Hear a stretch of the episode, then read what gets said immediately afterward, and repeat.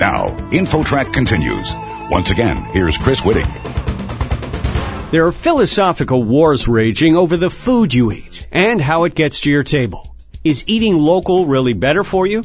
And is organic food better if it has to be shipped across the country to get to you? InfoTrack's Taryn McCall talks with an expert. Taryn? Thanks, Chris. Our guest today says we're missing the big picture, focusing on local food.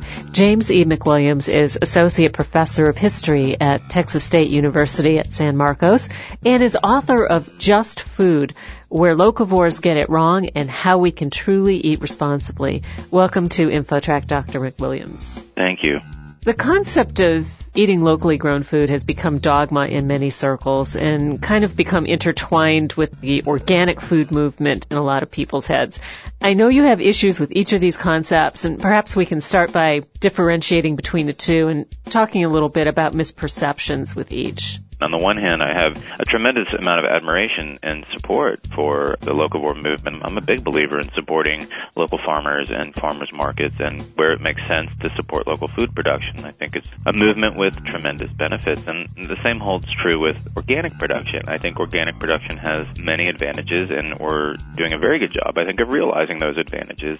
At the same time, with both of these movements, you use the word dogma, that's what I'm really cautioning against because my fear is that if we become become dogmatic about these particular ways to think about food and do not leave room in our perspective for other options that don't really fit into the locavore approach or the organic approach, we could be missing some very real ways of improving the nature of our food system. And I think that's one thing that whether you're a locavore or, you know, an organic advocate or a believer in the responsible application of genetically modified technology, I think we all agree that the industrial food system is deeply flawed and needs to be fixed. So I share that sentiment.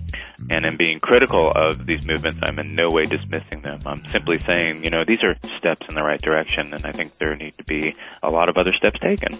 I kind of see this as a series of battles between opposing things, agribusiness versus sustainable farming and organic farming versus GMOs. But it's really a continuum of things you can do. Yeah, the polarization of these issues can really be harmful, I think, for the long term.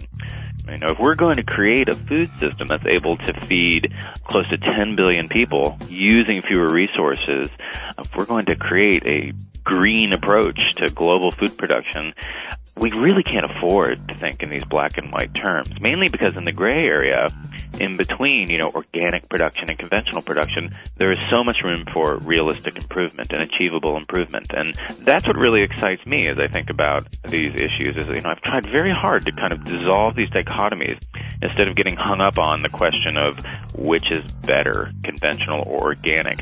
I dismiss that question altogether and I say, hey, what can organic bring to the table? What can conventional bring to the table? And how can we combine these techniques and methods in a way that lead us into the 21st century with a responsible system of food production? And I think it's not just with food. I think in almost any category of life, if you're going to stick to the extremes, you're going to miss a lot of potential common ground. The concept of eating local also might not work very well in climates that don't offer year-round agriculture or climates where water availability is an issue. I think most locavores are willing to recognize these limits, and I just felt like in my book I really wanted to make them clear that, that the locavore movement certainly is going to work in some parts of the world better than others, or in some parts of the country better than others. And, you know, the water issue is a critical issue. It's worth asking how much sense it makes to sort of radically localize the food supply if you have to rely on pumping water from aquifers to grow that food locally, or if you have to rely on extensive irrigation systems to provide that food locally. Now, of course, there are parts of the country that don't have that problem, and I think they do a much better job of sustainably transitioning to local agriculture.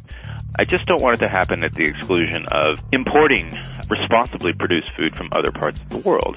And you know, I think we have to be willing to allow the two trends to coexist, both, you know, moving towards the local when it makes sense to move towards the local, but also importing from places that happen to be producing food responsibly with minimal inputs and supporting systems that are clean but happen to be far away it isn't so much between eating local and organics. The big question is just the demographics of the earth. Well, you're right. And I think the global issue is so pressing, and it's summarized as this. We are going to be close to 10 billion people by 2050, and we are essentially out of arable land. The low-hanging resource fruit has been picked, and therefore we face this real conundrum, and that's globally. How are we going to produce food to feed the world using fewer resources and how are we going to do it on less land? And when I think about that question and I look at the decentralization of the food supply and I look at these local movements, I go, good, but not enough. We're going to have to do more than that. For example,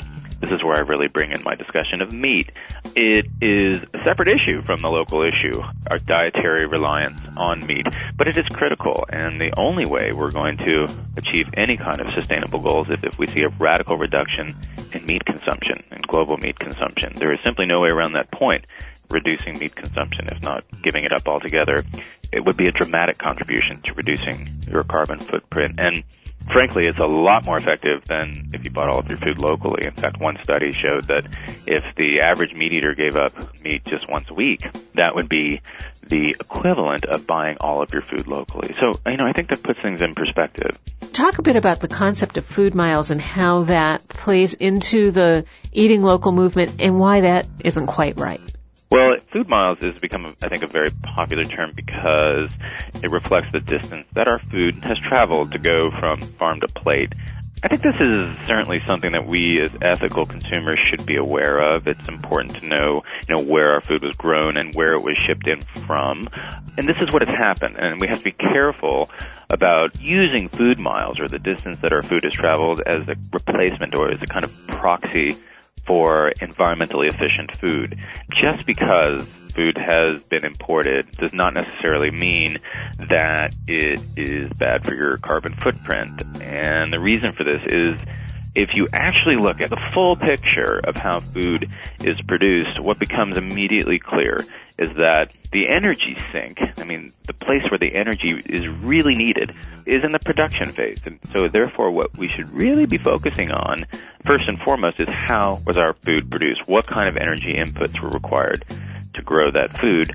And that is a far more relevant question than how far our food traveled. Most life cycle assessments of food that look at the overall energy input into our food supply show that transportation is a minor cost. It's about 10 to 11% of the energy that is used in the production of our food. So what this means is, just to give you a concrete example, if you are buying hothouse grown tomatoes in winter that are grown down the road, you are actually making an energy efficient decision compared to buying tomatoes imported from the other side of the world grown under the sun without that hothouse because the energy required to run that hothouse is so very extensive. If you're buying a locally harvested fish that is harvested with a beam trawl, which is a really energy inefficient way to catch fish, even though that's local, it's a worse decision than if you bought food shipped from the other side of the world that was caught with a line or a small net.